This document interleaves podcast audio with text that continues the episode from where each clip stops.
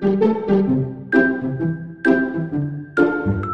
r i s i n g Me Podcast เคียงข้างเข้าใจวัยนิสิตนักศึกษา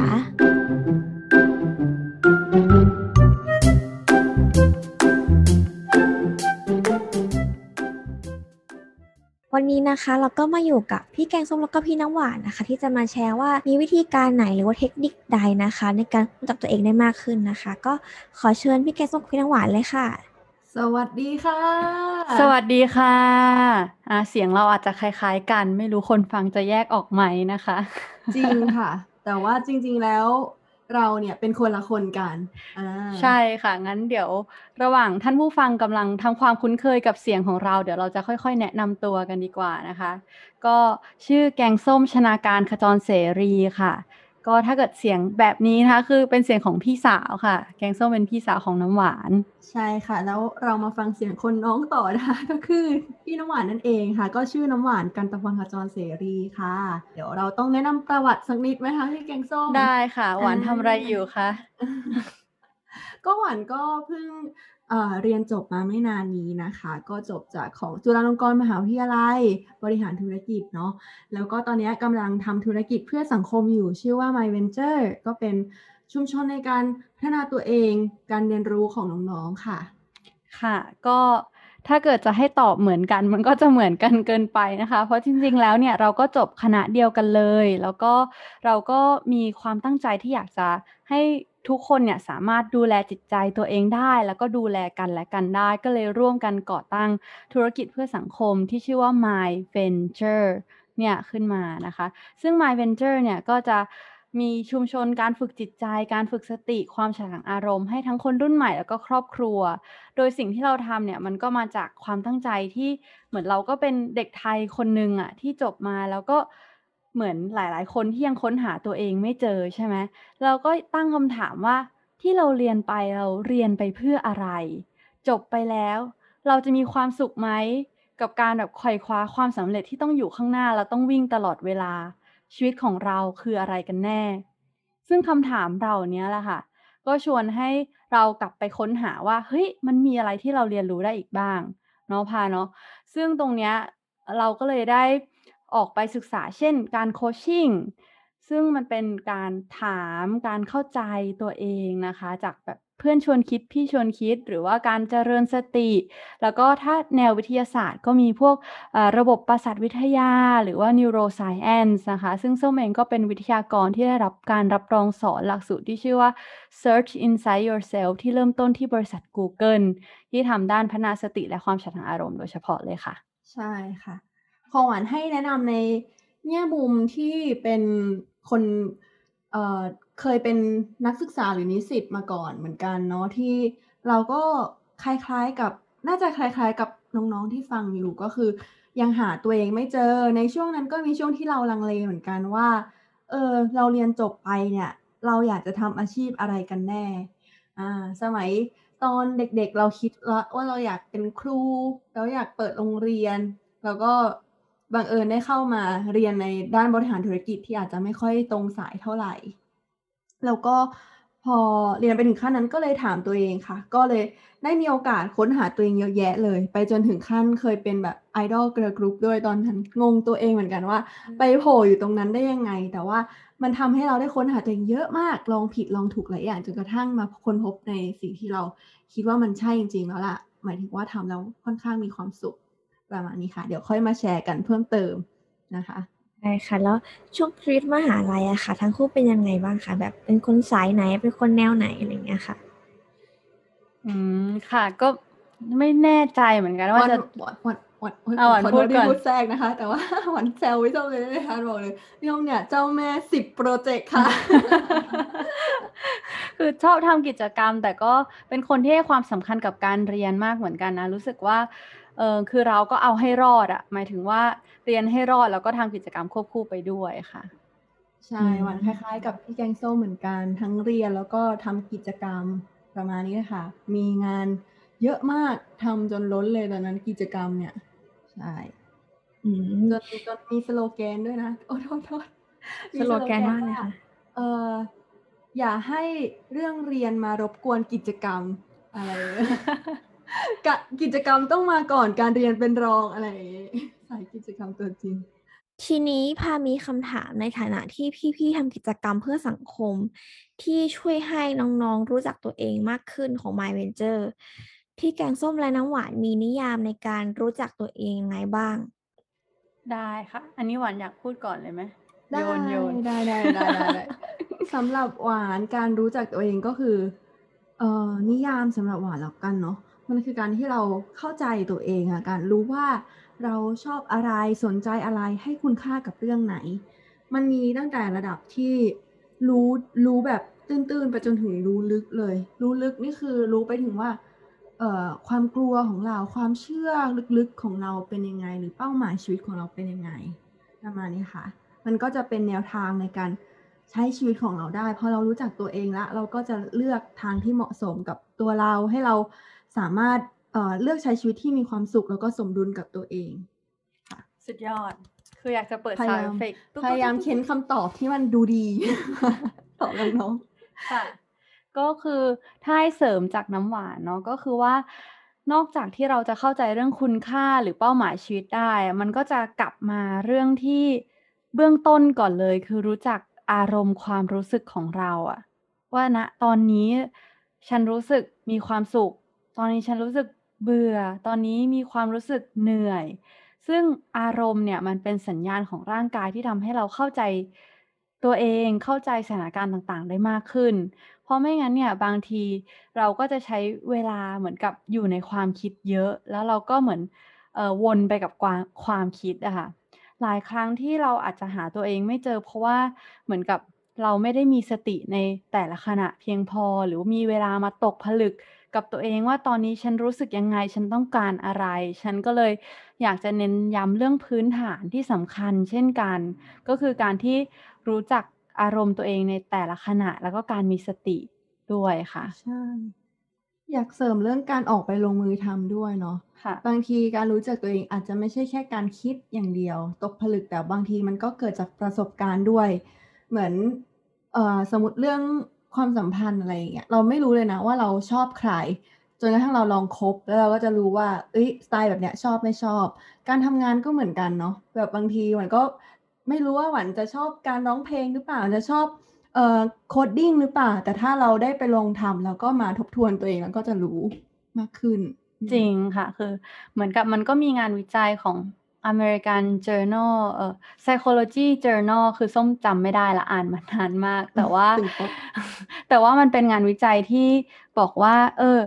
เส้นทางการค้นหาตัวเองของเราอะมันใช้เวลาประมาณ8ถึง10 ปีเลย คือหมายถึงว่ามันไม่ได้นั่งทางในแล้วมันแบบ อะฉันคิดออกแล้วภายในหนึ่งวัน แต่มันคือการเอาไปลองทำจริงว่าเฮ้ยฉันจะชอบอันนี้จริงไหม แล้วพอเราลองดูบางทีเราชอบแต่เราไม่ได้เก่ง กับบางอย่างเราเอ้ยไม่ได้ชอบมากแต่เราเก่ง หรือว่าบางอย่างเราทั้งชอบทั้งเก่ง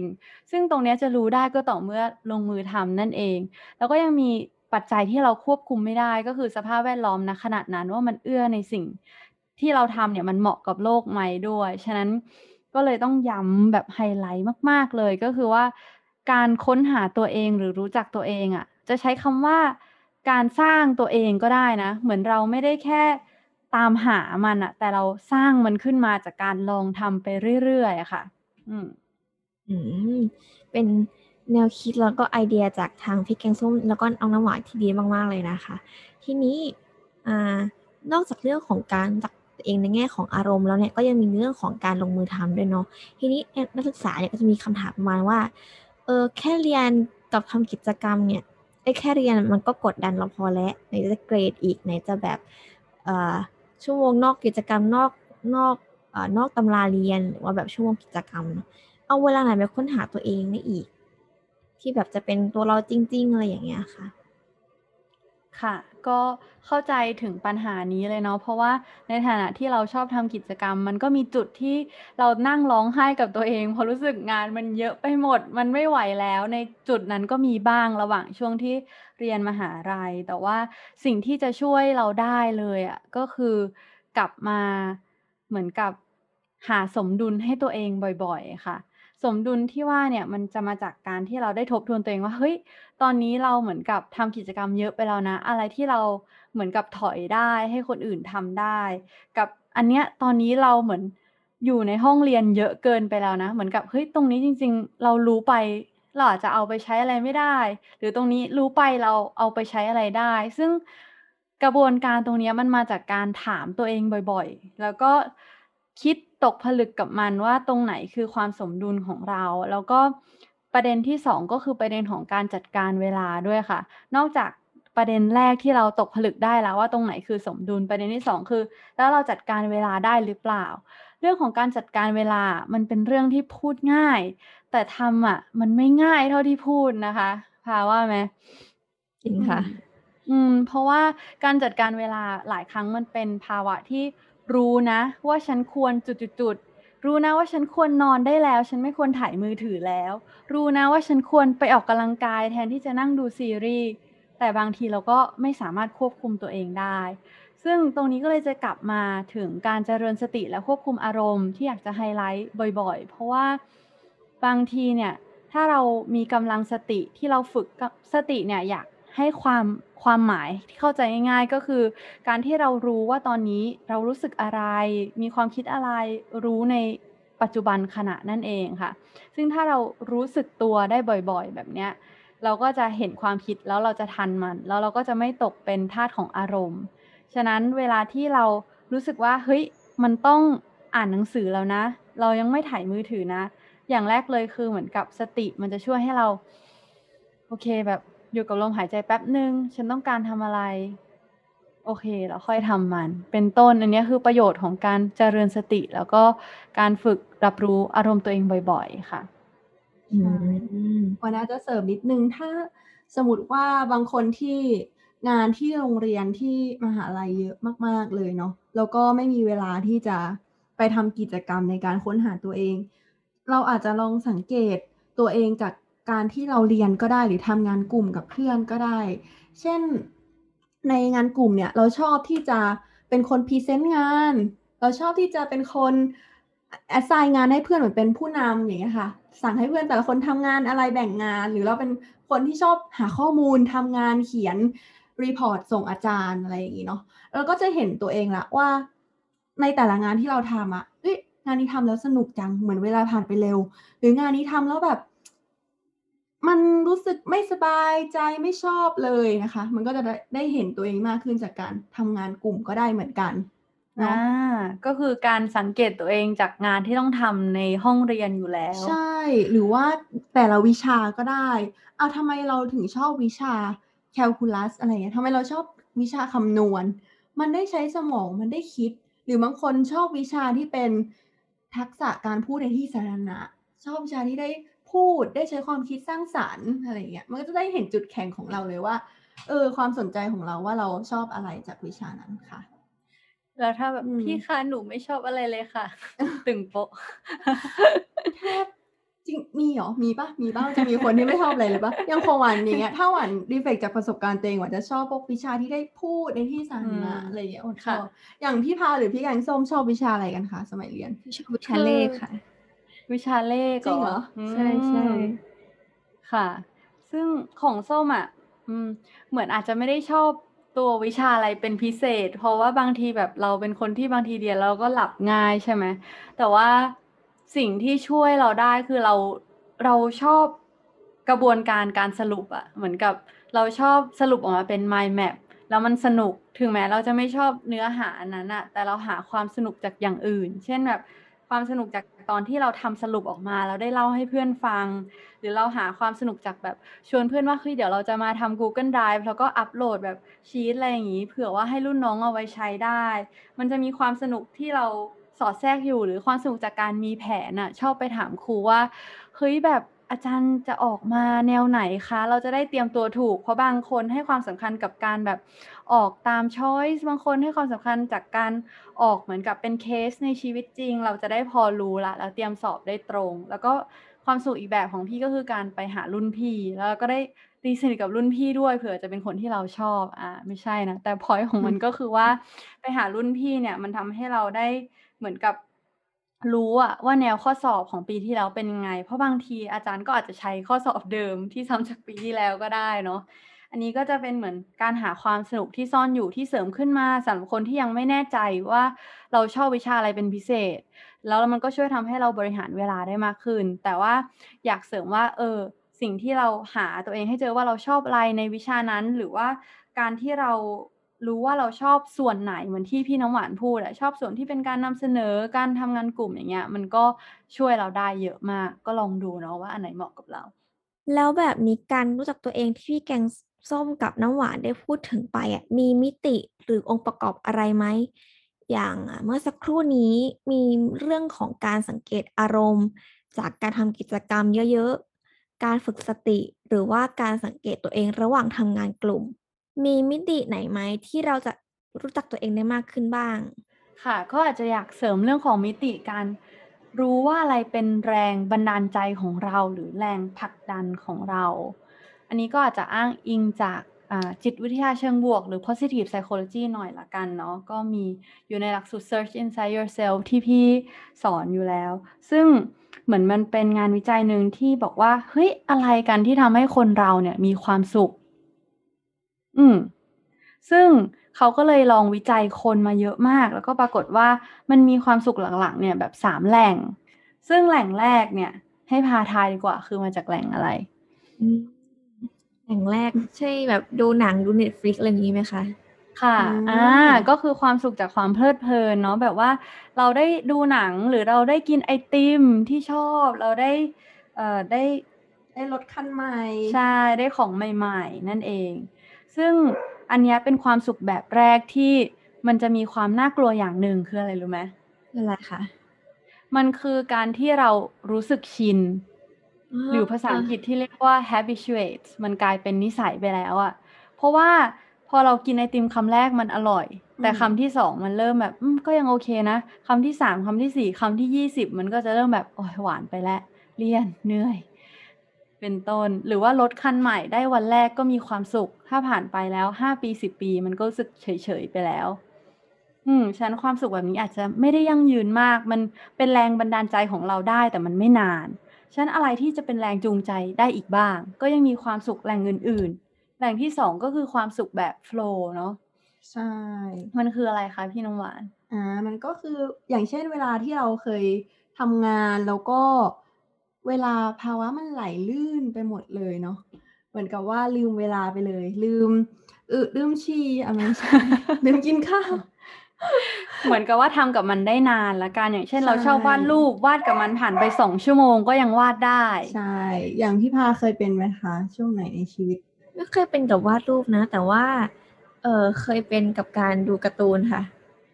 อันนี้คือดูทั้งวันเลยจริงๆ อันนี้ใช่เหมือนกับข้อหนึ่งไหมอันนี้นับไหม ค่ะ คือเอ่มเรื่องของโฟล์หรือว่าภาวะลื่นไหลอยากให้เน้นว่ามันเป็นกิจกรรมที่เราได้ดึงจุดแข็งของเราออกมา เราทำมันอย่างได้ต่อเนื่อง เช่นแบบสมมติเราชอบพูดเราพูดพอดแคสต์ไปได้เรื่อยๆเลย หรือว่าเราชอบทำงานทำโปรเจกต์ใช่อย่างเงี้ย เราได้ดึงจุดแข็งบางอย่างออกมา หรือจริง ๆ ถ้าเรา เป็นคนแบบวิจารณ์การ์ตูน มันก็อาจจะเป็นจุดแข็งได้นะ หมายถึงดูแล้วเรากลายเป็นนักวิจารณ์ได้ หรือดูแล้วเรากลายเป็นนักวาดการ์ตูนที่เก่งได้อะไรประมาณนี้มันก็นับได้เหมือนกัน ใช่หรืออย่างของหวานอย่างนี้ จะเป็นการตัดต่อวิดีโออะค่ะ คือเขาบอกว่าเหมือน flow state เนี่ยมันจะเป็นเหมือนอะไรที่เราเอ่อไม่ท้าทายเกินไป แล้วก็ไม่ง่ายเกินไป เหมือนอยู่ในจุดที่ค่อนข้างสมดุลมาก แล้วเราได้ใช้จุดแข็งตัวเอย่างเต็มที่อะไรอย่างเงี้ยก็ จะเจอประมาณนั้นใช่ เพราะว่าจริงๆแล้วภาวะการลื่นไหลแบบเนี้ยมันเป็นสิ่งที่เราควบคุมได้เนาะหมายถึงว่า ถ้าเราเริ่มรู้สึกว่างานยากไปละ ก็ลองแบบลดให้มันความท้าทายลงมาหน่อยให้มัน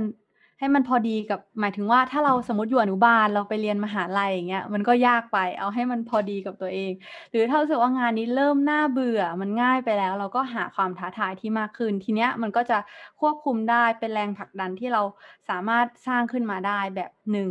กับอีกแบบหนึ่งก็คือชีวิตที่มีความหมายอ่า นี่ก็จะครบสามแบบแล้วนะ ที่พูดมาทวนอีกทีนึง แบบแรกคือ เหมือนชีวิตที่แบบเพลิดเพลิน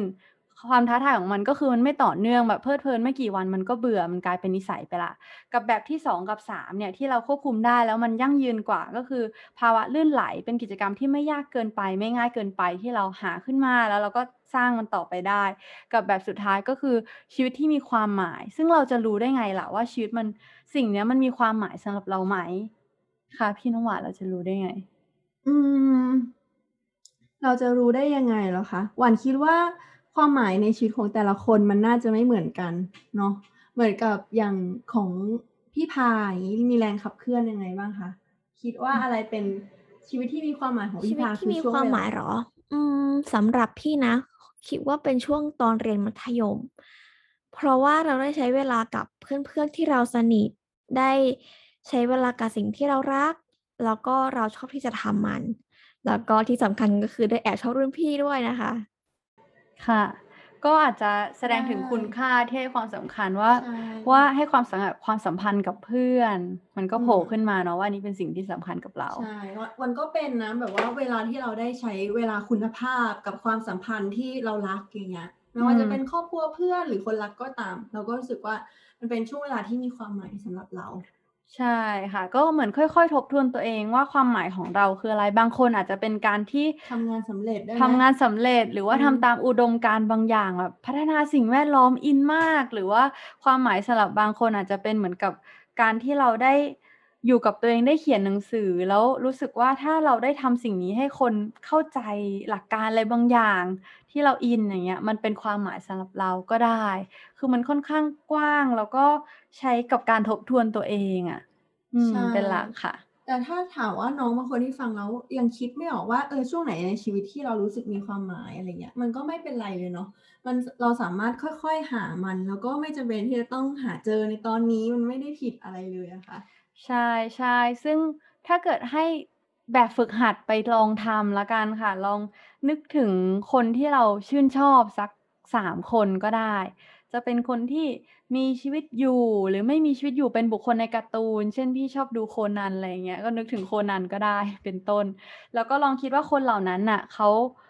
ทำอะไรที่ทำให้เราประทับใจ เช่นเหมือนกับอายกตัวอย่างโคนันเลยแล้วกันไหนๆก็พูดละ คือรู้สึกว่าเขาเป็นคนที่ฉลาดวิเคราะห์ แล้วก็นึกถึงแบบพร้อมที่จะช่วยเหลือคนอื่นแบบ ไม่ได้คิดถึงตัวเองเป็นหลักแต่คิดถึงคนอื่นด้วยแบบเนี้ย อืมมันก็สะท้อนว่าเฮ้ยเราอาจคุณค่ากับการคิดวิเคราะห์ การช่วยเหลือคนอื่นก็ได้นะอ่าพอเห็นภาพไหมทวนวิธีการฝึกอีกทีนึงเนาะก็คือ นึกถึงคนที่เราชอบสามคน แล้วก็เขียนว่า เออทำไมเราถึงชอบเขา เขาทำอะไรที่ทำให้รู้สึกประทับใจ แล้วก็ลองถอดออกมาว่ามันเป็นคุณค่าอะไรค่ะ อืมทีนี้ก็มีคำถามเนาะเผื่อน้องๆเผื่อแบบคนที่ฟังอยู่รู้สึกแบบสงสัย ก็คืออยากจะถามว่า แล้วมันผิดไหมถ้าชีวิตเนี้ยเราไม่รู้จักตัวเอง ค่ะ ก็อยาก เหมือนกลับมาที่คำถามละกัน คือคำว่าผิดไหมอะ มันเป็นคำถามที่อาจจะทำให้ก่อให้เกิดความรู้สึกผิดในตัวเองได้ ฉะนั้นก็เหมือนกับอยากให้ลองเปลี่ยนคำถามที่ใช้นิดนึงว่า ถ้าแทนที่จะพูดว่ามันผิดไหมที่ที่เราไม่รู้จักตัวเองอะ อาจจะถามว่าตอนณปัจจุบันตอนเนี้ยที่เราไม่รู้จักตัวเองอะ มันส่งผลยังไง เรามีความสุขไหม หรือว่ามันทำให้เราไม่มีความสุขยังไงบ้าง มากกว่า มันก็จะเลยเริ่มเห็นผลกระทบที่มากขึ้นละว่า เอ้ย ถ้าเกิดว่าตอนนี้เราก็ยังไม่ได้มีความทุกข์เท่าไหร่นะ เออ บางทีมันก็อาจจะไม่ได้เป็นไรขนาดนั้น เราก็ค่อยๆไป ค่อยๆ ใจดีกับตัวเอง ก็ไปเรื่อยๆของเรา หรือว่า เฮ้ย มันเริ่มสร้างความทุกข์ให้เรามากแล้วอะมันเหมือนกับ เราจะต้องทำงานแล้วปีหน้าหรืออีก2ปี เรายังนึกไม่ออกเลยว่าจะเข้าบริษัทอะไรดี เริ่มเครียด มันเริ่มเป็นทุกข์ เราก็ค่อยมาจัดการกับความทุกข์ คือเหมือนกับว่าสำรวจผลกระทบที่มันมีต่อจิตใจจากประเด็นเรื่องการไม่รู้จักตัวเองก่อนเนี้ยคือเป็นประเด็นแรก ส่วนประเด็นที่2ก็คือเหมือนกับว่า อืมอยากให้เหมือนกับเป็นเพื่อนที่ดีกับตัวเองอะถ้าเราไม่รู้จักตัวเองตอนนี้ก็คือเหมือนคิดภาพเหมือนเราจูงมือตัวเอง ก็เดินไปว่าเฮ้ยเดี๋ยวเรามาค้นหาด้วยกัน อืมฉันก็ อยากให้เปลี่ยนคำถามค่ะ ใช่หวันอืมเห็นด้วยนะคะ มันมีช่วงเวลาไหนไหมที่อย่างพวกเราเนี่ยที่ยังค้นหาตัวเองไม่เจอเป็นไหมหวันว่าหวันวันยังเป็นเลย ตอนหวันอยู่มหาลัยหวันก็ยังนึกไม่ออกว่าตอนนั้นอะจบไปจะทำอาชีพอะไรกันแน่ๆมีเป็นภาพกว้างๆอย่างบางคนเขาก็วางเส้นทางชีวิตกันเสร็จแล้วเนาะว่าอายุสามสิบจะมีหนี้สี่สิบจะมีหนี้อะไรอย่างเงี้ยแต่ว่าก็มีคนอีกประเภทหนึ่งเหมือนกันที่ ก็ไม่รู้ไม่ได้ตั้งเป้าหมายขนาดนั้น ก็แล้วก็ไม่ใช่แค่หวานคนเดียวก็มีเพื่อนหวานเต็มเลยที่เป็นประเภทนี้ ดังนั้นอยากบอกน้องๆทุกคนว่า เอ้ยมันโอเคมากๆ ที่เราจะไม่รู้เอ่อตัวตนยังไม่ต้องรู้จักเป้าหมายของตัวเองณตอนนี้นะคะ อืมยังมีเวลาทั้งชีวิตให้เราได้ค้นหาเนาะใช่ใช่เพราะ process การค้นกระบวนการค้นหาตัวเองเนี่ย มันก็สามารถทำได้ทั้งชีวิตเลยจริง จริงค่ะ แล้วมันยังเป็นสิ่งที่เปลี่ยนแปลงไปเรื่อย ๆ ด้วย เพราะว่าก็เหมือนคำว่าพวก reinventing yourself หรือการที่แบบสร้างตัวเองใหม่จากวิกฤตต่างๆ วิกฤตที่เราเจออย่างเงี้ย สุดท้ายแล้วไอ้สิ่งที่เรารู้จักตัวเองมาแล้ว มันอาจจะใช้ไม่ได้แล้วอะจริง สรุปเราค้นพบตัวเองว่าวันหนึ่งเราชอบที่สมมตินะอยากเป็นนักเอ่อ data analyst เอ่อ data scientist ชอบที่จะวิเคราะห์ข้อมูลมากๆปรากฏ ทำไปสักห้าปีอะเริ่มรู้สึกว่าเบื่อแล้วอยากทำอย่างอื่นไปสำรวจป่าไปทำอะไรที่แบบมันออกแหวกแนวอะไรก็ได้ ใช่เพราะว่าตัวเรามันเปลี่ยนเรื่อยๆ ฉันแบบแค่เรารู้ณปัจจุบันแล้วก็พอเข้าใจตัวเองอย่างลึกขึ้น มันก็ทำให้เรามีความสุขมากขึ้นได้ละกับอาชีพที่เรากำลังทำอยู่หรือกำลังจะทำบางทีเราเริ่มจากเหมือนกับ ทำไปเรื่อยๆ แล้วเราค่อยรักมันในสิ่งที่เราทำก็ได้เหมือนกัน ไม่ใช่แค่ว่าเราต้องคิดว่าเฮ้ยฉันรักสิ่งนี้แล้วฉันค่อยไปทำมันก็ได้สองแบบเนาะก็ทำไปเรื่อยๆ แล้วก็รักมัน ฉันก็เออเหมือนกับใจดีกับตัวเองหน่อยเนาะแล้วก็ไม่ว่าเราจะคิดว่าเรารู้จักตัวเองระดับไหน ก็ค่อยๆเป็น ค่อย ๆ ไปอะอืจริงมค่าโอเคเลยก็ ฟังแล้วก็รู้สึกสบายใจมากขึ้นนะคะ ในการแบบสมมติว่าช่วงนี้ยังอยู่ในช่วงที่แบบ เรากำลังค้นหาตัวเองอยู่ แล้วก็บางทีเราอาจจะรู้สึกแบบเฮ้ยคิดเปรียบเทียบกับเพื่อนอะไรอย่างงี้ แต่ว่า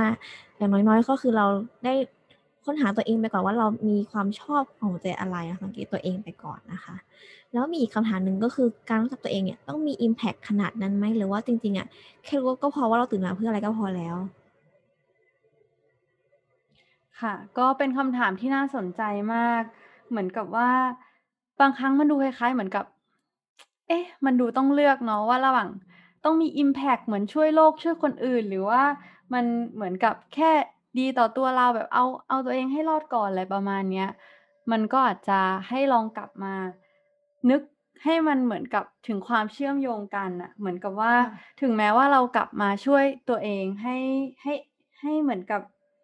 เข้าใจตัวเองได้ว่าวันนี้เราต้องการไรเราอยากทำไร มันส่งผลให้คนรอบข้างดีได้เหมือนกันน่ะหรือว่าอืมเราทนึกถึงคนรอบข้าง ให้ดีอะเราก็สามารถทำให้เรามีความสุขตามเวลาที่เราช่วยคนรอบข้างได้ คือมันเหมือนมันไปด้วยกันน่ะอยู่แล้ว ใช่ จริง อืม ๆ ประเด็นนี้หวานมานั่งคิดอยู่สักพักหนึ่งนะคะ ที่ที่เป็นเรื่องที่ชอบคิดในหัว ก็คือ จริงๆหวานเคยคิดว่าอย่างเราควรจะมีคนที่ช่วยเหลือสังคมเยอะๆ ใช่ไหมเพราะว่าสังคมเราก็ยังมีคนที่น่าจะต้องการความช่วยเหลือสังคม แต่ว่าแล้วถ้าทุกคนบนโลกเนี้ยเป็นนักช่วยเหลือสังคม เช่น อาจจะทำธุรกิจเพื่อสังคมหรือเป็นนักสังคมสงเคราะห์อย่างเงี้ยอือฮึแต่มันก็จะขาดหน้าที่ของอาชีพอื่นๆไป เช่น นักธุรกิจล่ะอาแล้วใครจะมาเป็นคนเอ่อสมมุติเป็นขายของอาชีพขายของอาชีพ อะไรดีอะพนักงานบริษัทอื่น ๆ ที่มันก็จำเป็นเหมือนกันนะคะ ดังนั้นหวานคิดว่าในสังคมที่เราอยู่อะไม่ว่าเราจะเป็นบทบาทหน้าที่อะไรอะมันมีเป้าหมายจุดประสงค์ที่เราเกื้อกูลกันทั้งทั้งชุมชนเลยอะค่ะ ไม่ว่าคุณจะเป็นอาชีพสมมติคนเก็บขยะ หรือว่าคุณจะเป็นอาชีพ เอ่อแม่ค้าในตลาด คุณจะเป็นอาชีพพนักงานในห้างสรรพสินค้า มันก็เป็น role ที่ถ้าขาด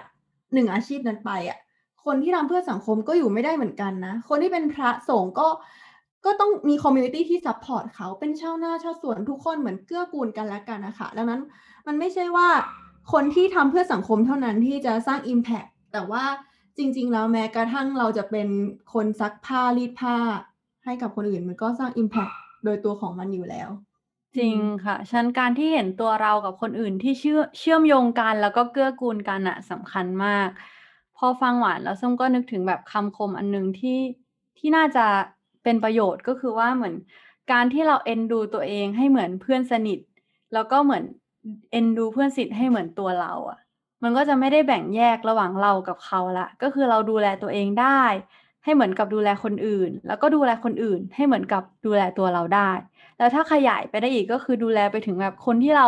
รู้สึกกลางๆ หรือรู้สึกไม่ชอบ ให้เหมือนดูแลตัวเราได้อะมันก็เป็นสิ่งที่ฝึกเรามากเลยเนาะเพราะว่าสุดท้ายเราก็เป็นมนุษย์ที่ต้องอยู่ร่วมกัน แล้วก็เกื้อกูลกัน ถ้าเกิดอยากเห็นสังคมที่มันดีขึ้นอะถ้าพาจากประเด็นของการรู้จักตัวเองเนี่ยเลยก็คือจริง ๆ แล้วการรู้จักตัวเองหรือไม่เนี่ยก็ไม่ได้มีผิดหรือมีถูกนะ แต่ว่าการรู้จักตัวเองก็คือเครื่องมือหนึ่งที่เราจะได้รู้ทิศทางที่เราจะเดินต่อไปในชีวิต เริ่มต้นง่าย ๆ เลยก็คือการสำรวจอารมณ์ตัวเอง สังเกตตัวเองว่าชอบทำอะไรและไม่ชอบทำอะไร รวมทั้งการที่เราอะทำกิจกรรมเพื่อสังคม หรือว่าการเกื้อกูลกันเนี่ย ก็นับเป็นส่วนหนึ่งที่ช่วยให้เรารู้จักตัวเองได้มากขึ้น แล้วก็สิ่งสำคัญเลยก็คือ เราต้องเป็นเพื่อนที่ดีกับตัวเราเองด้วยค่ะ วันนี้ก็ขอขอบคุณพี่แกงส้มกับพี่น้ำหวานมากๆเลยนะคะ ขอบคุณพี่ทาเช่นกันนะคะ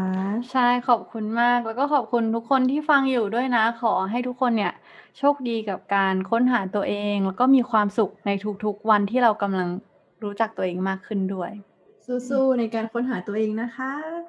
ค่ะ แล้วก็เดี๋ยวไว้เราพบกันนะคะ ใน EP ถัดไปค่ะสำหรับวันนี้ก็สวัสดีค่ะ สวัสดีค่ะ สวัสดีค่ะ